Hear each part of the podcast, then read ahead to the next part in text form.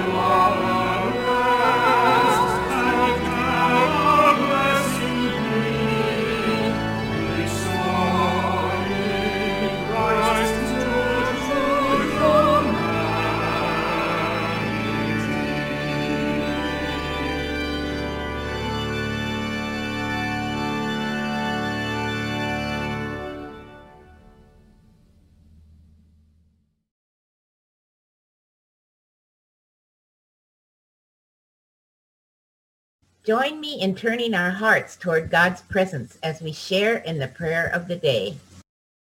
Lord, we would grow with you. New shoots reaching out, hands stretched upward like leaves newly formed, soaking up your light and warmth. Lord, we would grow with you in sunshine and rain, in darkness and light, in cold days and summer days, from springtime to winter. Lord, we would grow with you and bring forth fruit that is pleasing to you, fed by your living water, giving sustenance to others. Yes, Lord, we would grow with you. Amen.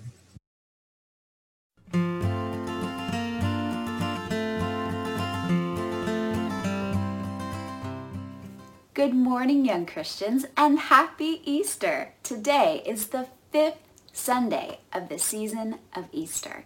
Jesus is risen. He is risen indeed. Today, we're going to be talking about and celebrating fruit. Do you like to eat fruit? I sure do. What are some of your favorite fruits to eat?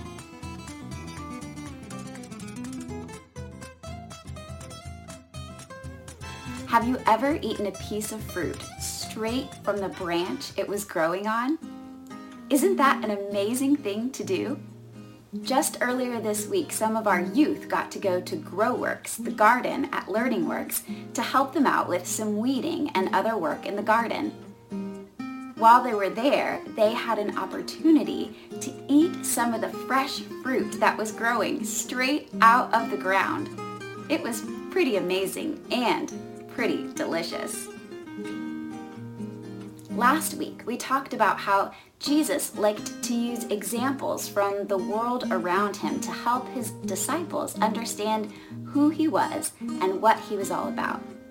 Last week, we remembered and celebrated that Jesus is like a good shepherd who loves and cares for all of his sheep. And this week we're looking at another part of the Gospel of John where Jesus told his disciples that he is like a vine and we, the disciples, are like the branches. He said that his disciples abide in him, live in him, just like a branch grows out from the vine and the vine gives it life. Jesus wanted his disciples to understand that living in his way, listening to and living by his words would give them abundant life. And through that life-giving vine, they would be able to bear fruit in the world. Now, we all know that fruit is a very good thing. What kind of fruit do you think Jesus was talking about?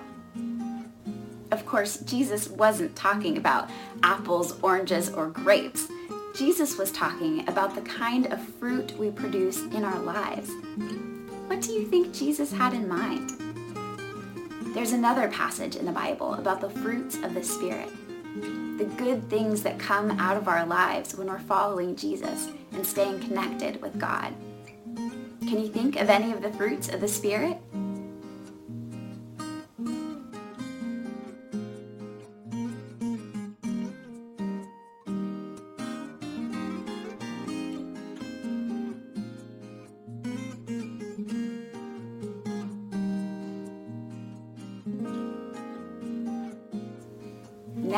See if you can think of any examples of those fruits in your life this week. Has it been a fruit-bearing week for you? If not, that's okay. Another one of the things that Jesus taught his disciples is when we have branches, parts of us that aren't bearing fruit, that God is like a gardener who prunes our branches, takes away the parts that aren't producing fruit, and helps us to be able to become the fruit-bearing branches that God would want us to be. All we have to do is keep on abiding, living in Jesus, and Jesus in us. Let's pray. Dear God, thank you for giving us abundant life in Jesus and helping us to bear good fruit. Help us to keep listening and growing and living in Jesus.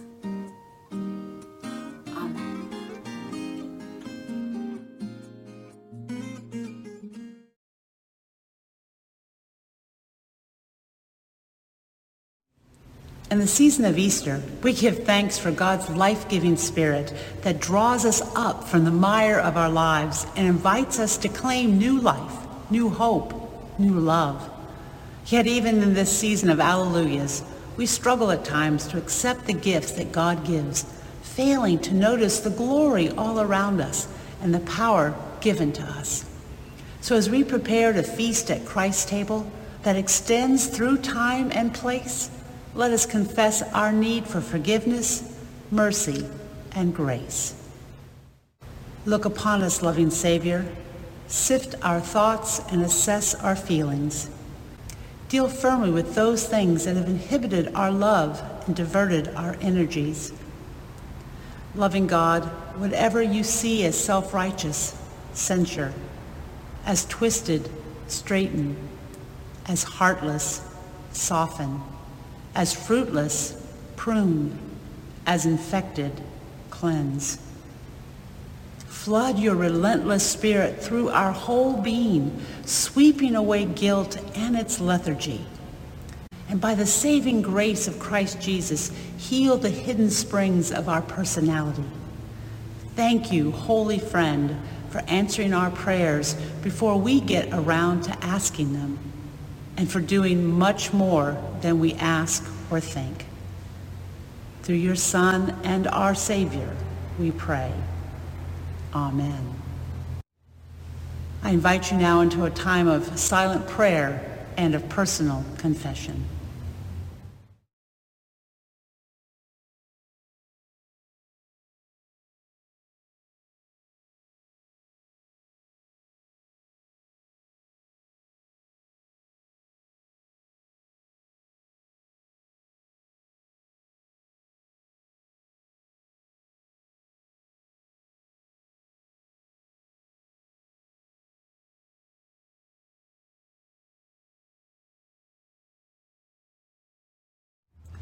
Hear these words of assurance. In Christ Jesus, we are a radically renewed community. Thanks be to God. Old things are done away with. All things become new. Thanks be to God. We are agents of grace and reconciliation. Thanks be to God. With every step or stumble, Christ will be with us. Thanks be to God.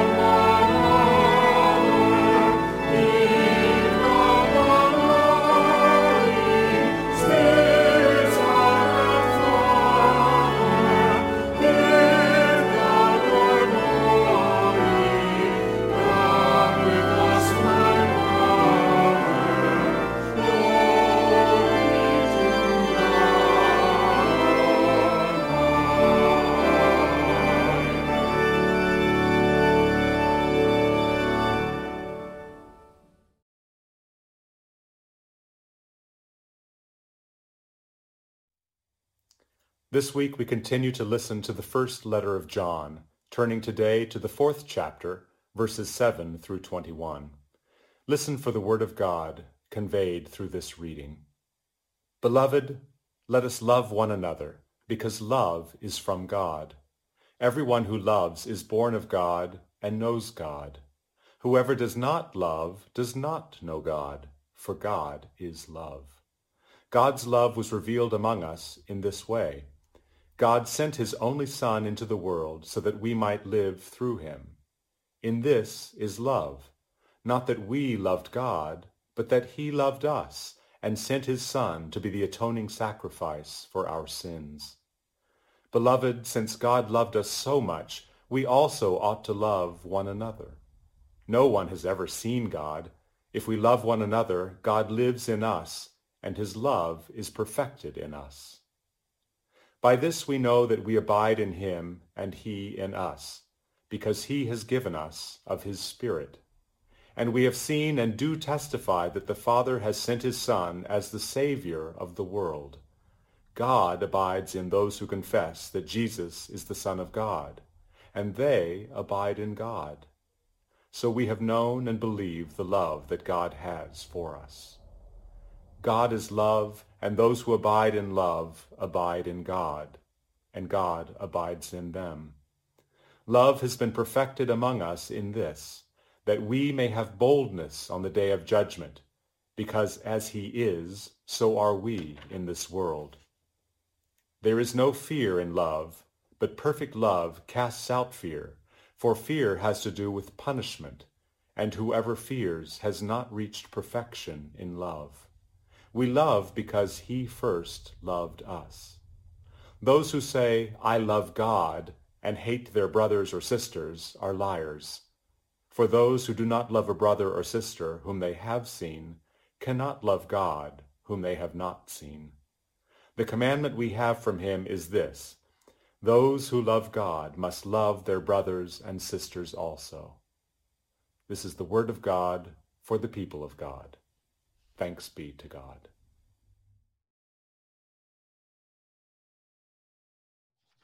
Well, we're so uh, grateful this morning to welcome Dr. Diana Butler Bass back with us for week three of our ex- exploration of her book, uh, Freeing Jesus. Uh, last week, we spent time uh, sort of exploring the first couple of chapters and the image uh, and the the reality of Jesus as friend and teacher. Uh, today, we're going to sort of turn to the, the next two chapters, which to me are sort of the more um, traditional sort of theological categories that we know Jesus in, right, as a Savior and, and Lord.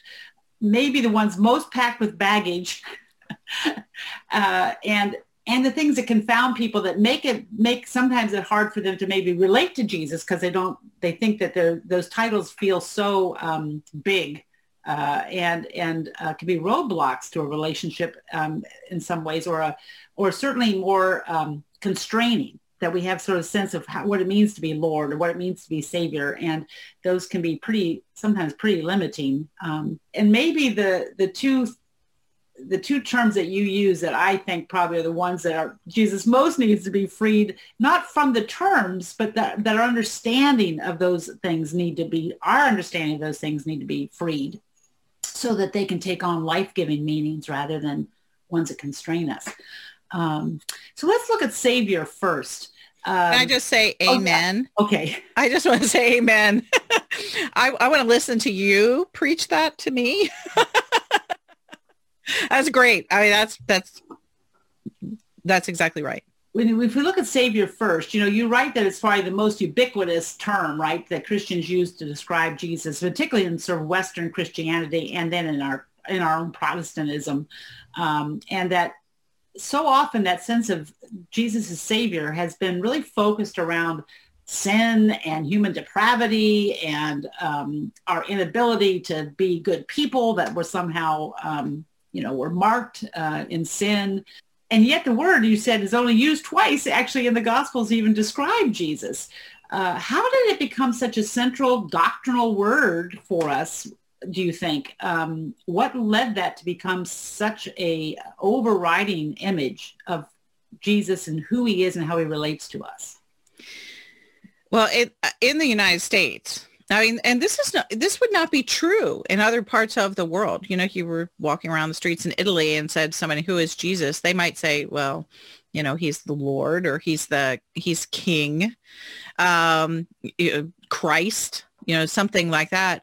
Um, and in, in Canada, you probably even get different answers than just than than people coming with Savior. And I really think it's tied up in American history and it goes back into the 18th century into what we call the first great awakening when american protestantism and it was mostly protestants uh, who were here in the 18th century of european descent uh, those those people had a big argument and it was between sort of traditional uh, liturgical uh, very theologically oriented Protestantism as, as kind of a moral tradition um, and experiential faith.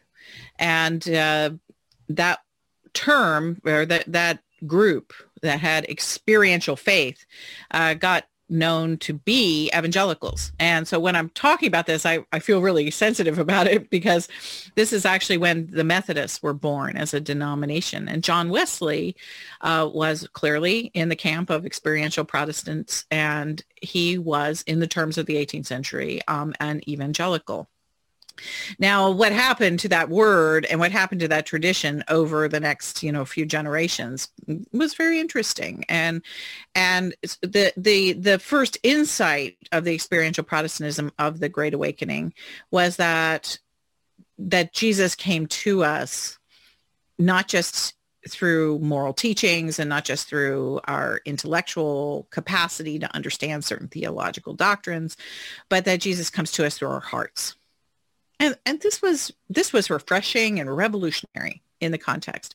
But it got all kind of caught up in a tradition that developed around it. And the tradition included things like revival meetings and the need to feel jesus inside of you. And that and when you felt jesus inside of you that was called the born again experience.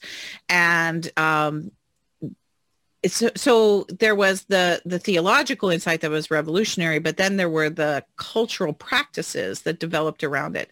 And those cultural practices of of um, of ritualized uh, revivals of walking down the aisles of dramatic preachers of getting born again, saying a sinner's prayer. All those things go back to the 18th century through the 19th century, and they become um, American popular religion period. Uh, we're one of the few nations in the world where that form of Protestantism almost became like our national religion. And um, when people think of the word savior, that's what they think of. They think of that whole cluster of practice, and theological interpretation of, of Jesus as Savior. So boy, does it have baggage. It has 300 years worth of baggage um, in America. And it's very hard uh, to move beyond those images and because uh, they're everywhere. They're in our literature. They're in our, they're in our movies. They're in our popular language. They're in our media. You know, our journalism, our media. They're in our churches they're in our hymns. And so to bust out of that um, takes a lot of work. Yeah, I think you did a really helpful um, uh, piece on helping that with when you go back to the original meaning of the Latin word, the salvus, um, that that saving was about being made whole, of, of being healed. Um, how might that help us reshape and and sort of come and sort of reclaim that sense of savior in a way that's life-giving um, to people uh, in today's world, in our world here in our nation.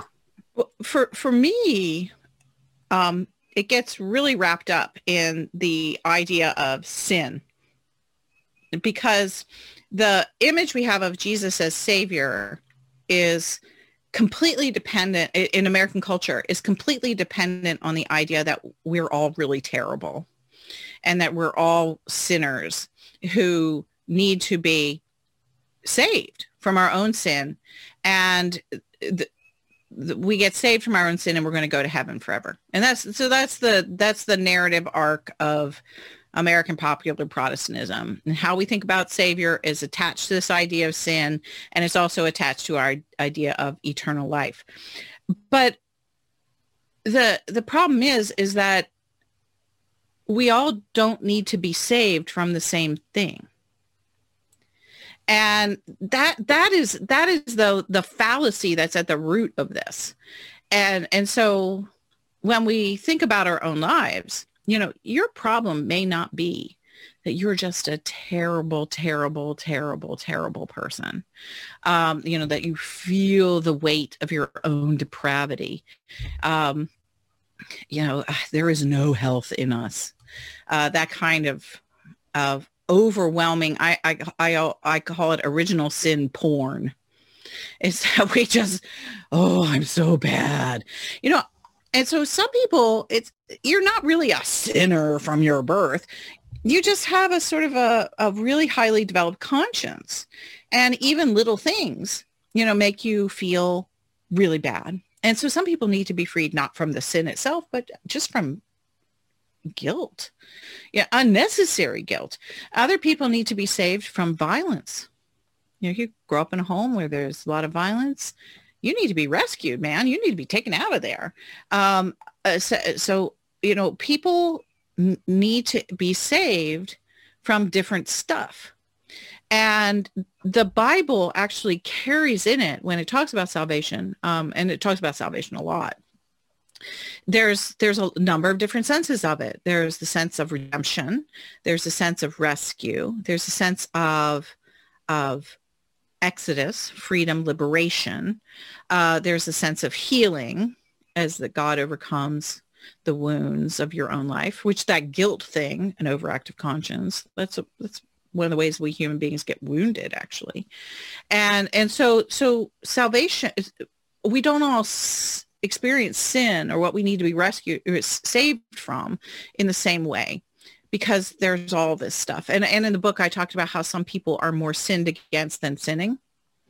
And yet Jesus still comes as savior to all kinds of people. And in the New Testament, we see, even just in the Gospels, we see different people asking to be saved. And some of this some of it is from like the woman at the well perhaps you know um, maybe she feels really guilty about the five husbands um, maybe she really has sinned in some enormous way. And she's clearly coming to jesus with some level of guilt. That's i think one kind of story. Then there are all the stories of the people who are sick who come to jesus and they're asking for salvation. They're asking for salvos to be healed. Um, there are the people who i think have kind of you know, there are the prideful people. Peter is probably the best example of somebody who's just so full of himself. So, so Peter is the kind of the classic hubris guy. You know, I know everything, and everybody. I'm going to be the leader here, kind of guy. Um, he he clearly needs to be saved. Um, so, so you look at all of those characters in the New Testament, you see that they're when they encounter Jesus, Jesus does save them, but he saves them all differently. And why wouldn't that be the case now if it was the case then? And of course, that becomes the problem with contemporary American Christianity is that we've created a one size fits all problem of, of, of sin. And that one size fits all problem of sin leads to a, a single dimension savior. And so in the chapter, I just, I just blow that all up.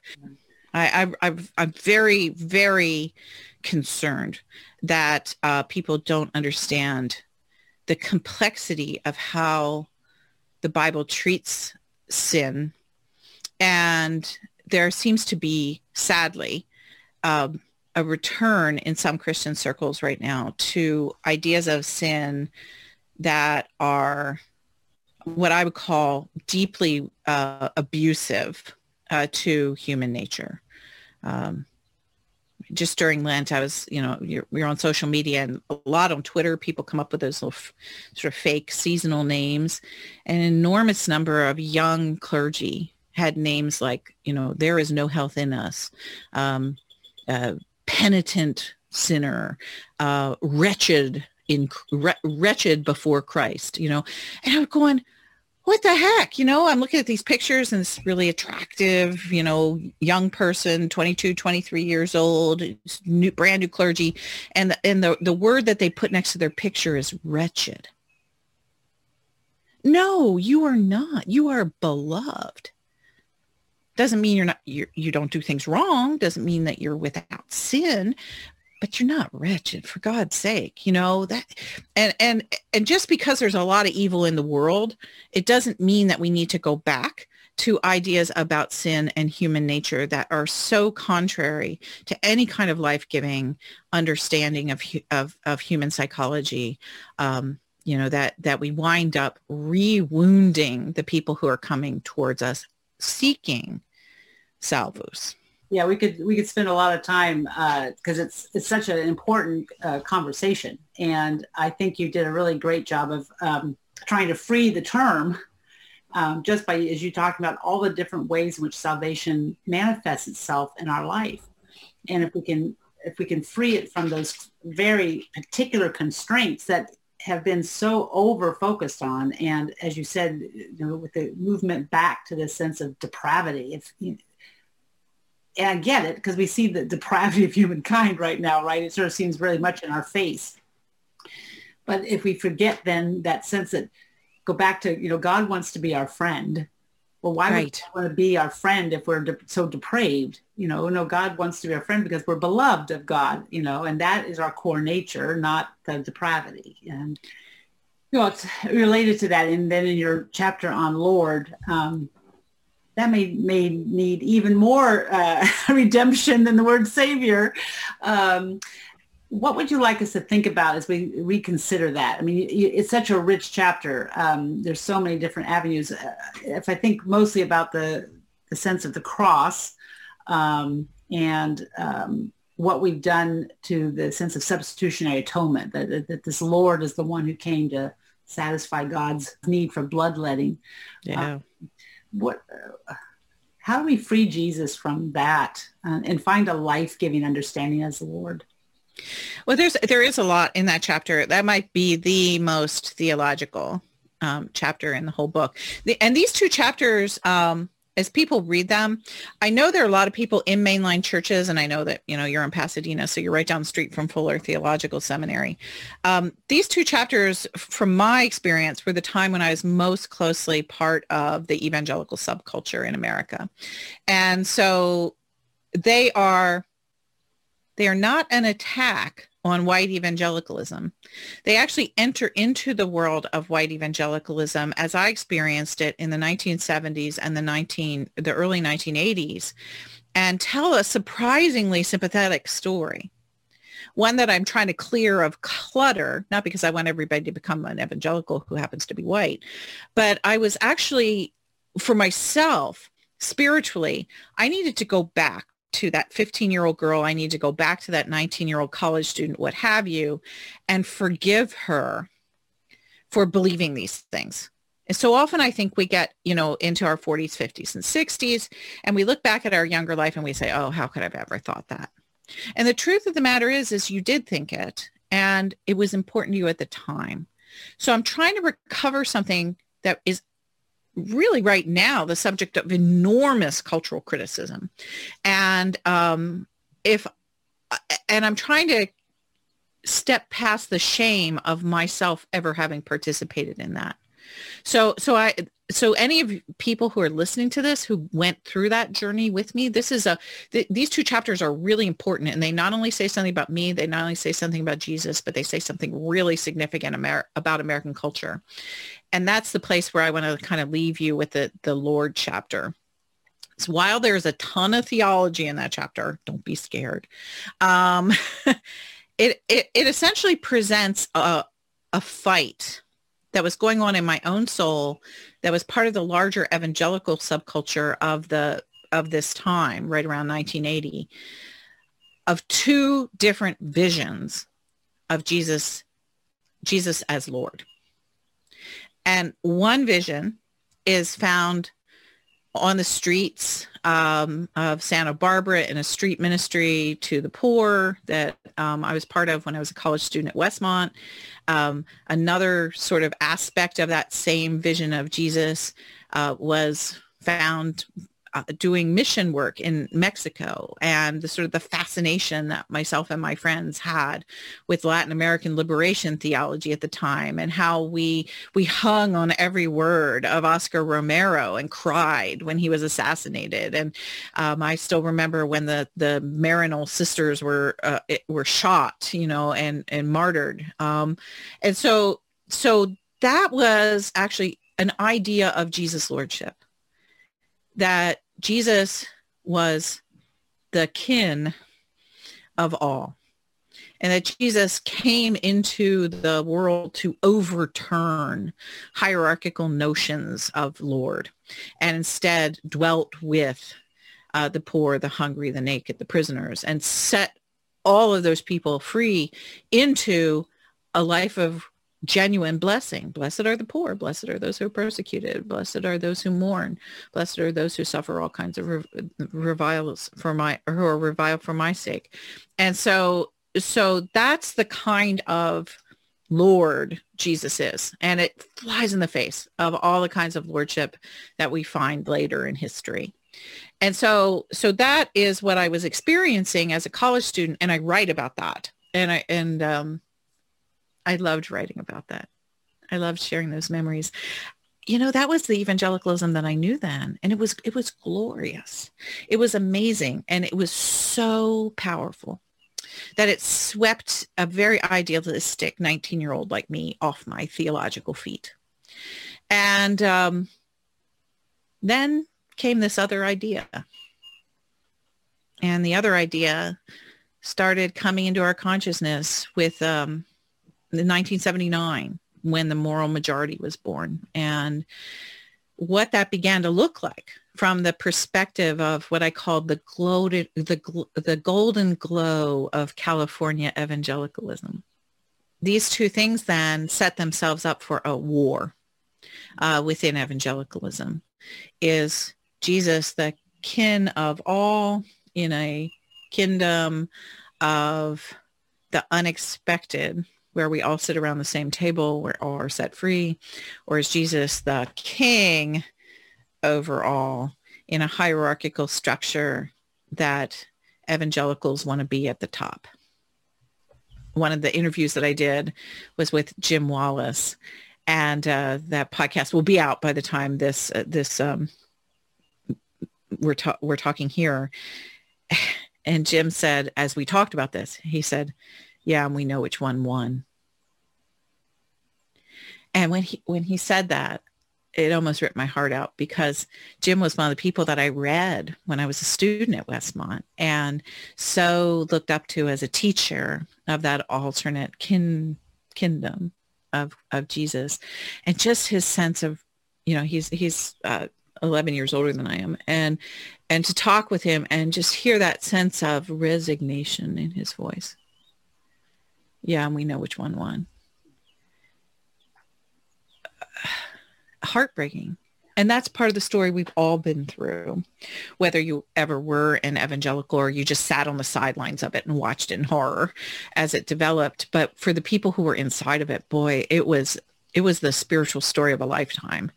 And uh, I try to tell that story. And and I, I think I I think I do um, tell it from a very unexpected perspective.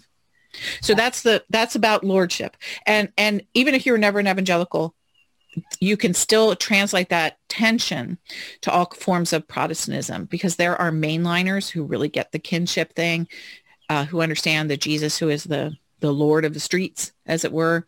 Um, but then there are plenty of mainliners, and believe me, as an Episcopalian, I know plenty of them who want to have a hierarchy of authority and power and want the people on the top still be in charge.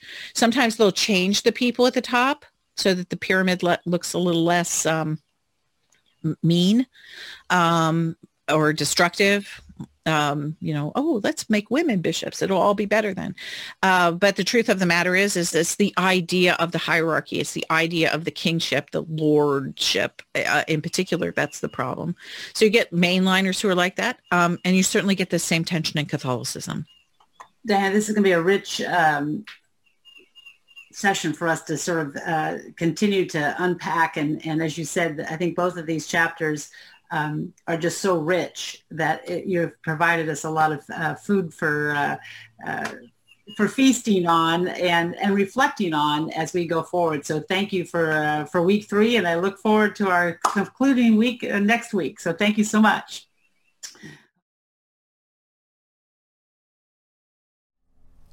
Let us pray. God of love, we pray to you this morning encouraged by your promise of resurrection and healing. Hear us now as we lift before you then the needs of this congregation and of the whole world. Make us humble as inhabitants of your creation, so that we will seek ways of living that are sustainable and just. Make us compassionate as we hear the cries of distant people who suffer under political oppression or natural disasters activate us to use our influence in ways that will transform systems and hearts so that your law of love may prevail in every place. We pray for your holy church around the world, that its witness and work may cast out fear and suspicion. Honor the service of all its people and guide the work of its leaders, especially our Bishop Grant and our Superintendent Jim. Perfect us in love as we seek to follow the one whose very name is love. Healing God, we continue to pray for all whose lives are affected by the pandemic, the sick and the dying, those who mourn, and the tireless caregivers. We are especially mindful of the suffering of the people of India as they cope with the coronavirus. Help all whose hearts are weighed down by any kind of trouble we pray for those among this community who are facing health challenges, especially Nancy Elrod and Trygve Gagnes, the former husband of Judy Townsend. Comfort all who mourn, especially the family of Eric Werner's friend Robert and the family of Tom Wilkerson. May your perpetual light shine on these loved ones who now have entered your nearer presence and let your bright hope warm those that they leave behind. Along with all of these things, we place into your loving arms the many concerns and situations that are found in today's prayer list, acknowledging the many needs and hurts that are known only to you. And now as we come to the table of grace, feed your people and send us out to show your love to the world until all are blessed, and can a blessing be? Restored in Christ to true humanity. May it be so. Amen. Thank you for joining in this time of online worship from First United Methodist Church in Pasadena, California. Please remember that this service and all of our past services are available for you to return to anytime at the church's YouTube page. Maybe you know somebody who would be interested in knowing more about Diana's book. Send them a link. When you like and subscribe, you help others to find our channel. As always, please download this week's bulletin for up-to-date information about what is happening at the church, as well as a guide to the service of worship and our weekly prayer list.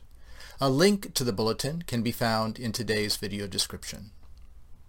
An online survey was sent to the church's email list on Thursday, asking for input about resuming in-person worship in the sanctuary. Today is the deadline for you to respond. If you haven't lost, if you have lost that email but still want to weigh in, the link to the survey can be found in the announcement section of today's bulletin. The church's campground, Camp Sky Meadows, will be open this summer, and so you are invited to help get the facility ready to receive visitors. Three work camp weekends are being organized in the month of May. Camp manager Jeff Potter is also looking for seasonal staff. All the details about both of these things can be found in today's bulletin. Thank you for your continued faithfulness as you make use of the church's online giving website. You can find a link to it in the video description today. Or simply link simply click on the donate button anytime at the church's website. Be well, get vaccinated, stay current on the public health advisories, and remember to wear your mask.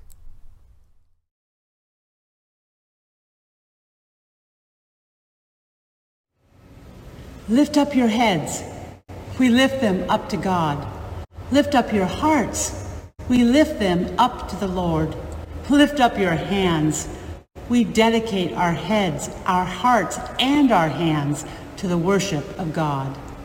We offer our entire being to the God of creation who made the sun and the moon to govern by day and by night and hung the stars in the sky. We offer our entire being to the great God who hollowed out the valleys and bulged up the mountains, who spat out the seven seas and populated the world with glorious creatures. Blessed be the name of the Lord, who created us and fashioned us from the dust and breathed into us the breath of life.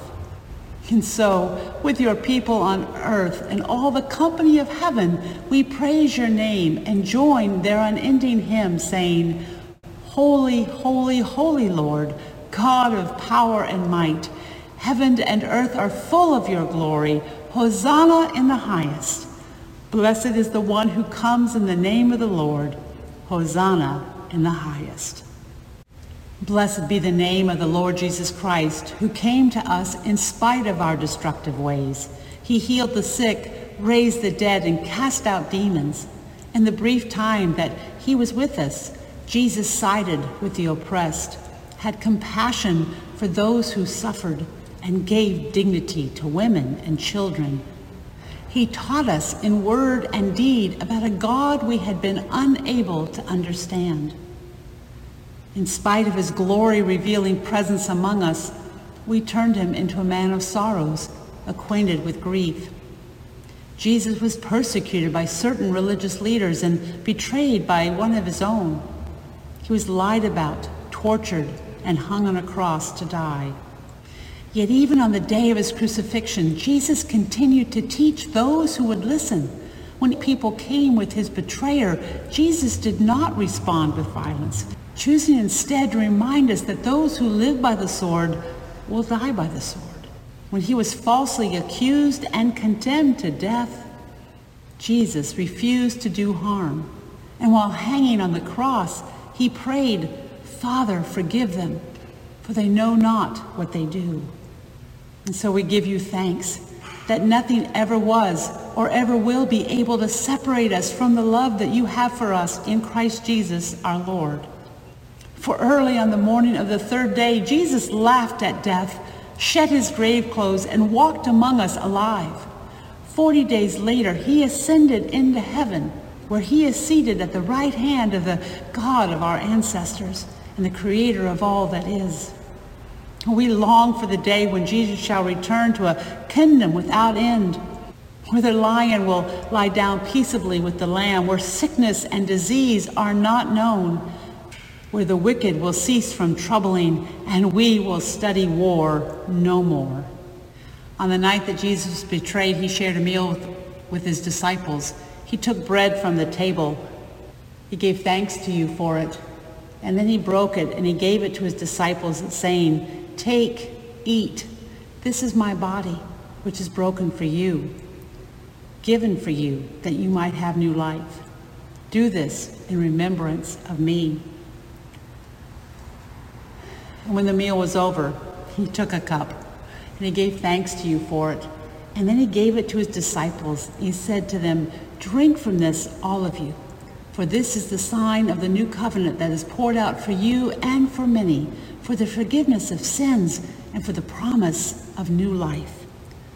Do this as oft as you drink it in remembrance of me. Oh, today, Jesus, we remember. We remember the bread and the cup. Today we remember your life and your death and your resurrection. We remember eternal life to which you invite us to live now. So as we receive these gifts in praise and thanksgiving, we proclaim the mystery of our faith. Christ has died. Christ is risen. Christ will come again. Holy God, pour out your Holy Spirit on the gifts of bread and wine that we have gathered in our different places. Make them be for us the body and blood of Christ. Wonder-working God, pour out your Spirit upon us as we offer ourselves to be your presence in the world until Jesus returns in glory. Amen. Almighty God, we, your people, cry out to you on behalf of our community. Have mercy upon all who suffer from the evils of poverty. Have mercy upon all who have lost their way. Have mercy upon all who have been offended by the church. Have mercy upon all who feel forgotten and neglected. Have mercy upon us, triune God, and make us worthy to be called your people, who pray the prayer that Jesus taught us to pray, saying, Our Father, who art in heaven, hallowed be thy name. Thy kingdom come, thy will be done, on earth as it is in heaven. Give us this day our daily bread, and forgive us our trespasses, as we forgive those who trespass against us. And lead us not into temptation, but deliver us from evil. For thine is the kingdom, and the power, and the glory forever. Amen. Even though we continue to partake of many loaves, Christ, through the Spirit, makes us one in fellowship and service to all the world. So when we break our bread, it is a sharing in the body of Christ. And even as we drink from many different types of cups, God's love pours out on all of us so that we might be the life of Christ lived in the world. I invite you then to take the bread and to put it into the cup and to feast on Christ in faith.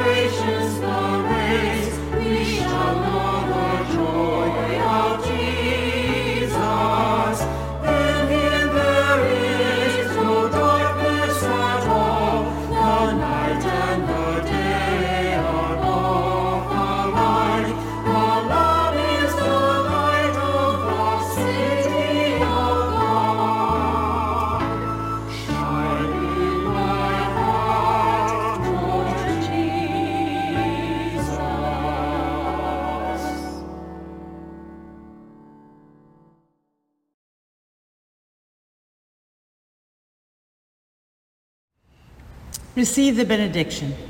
Embrace the prismatic nature of Jesus. Renew your hope in the Jesus you have known.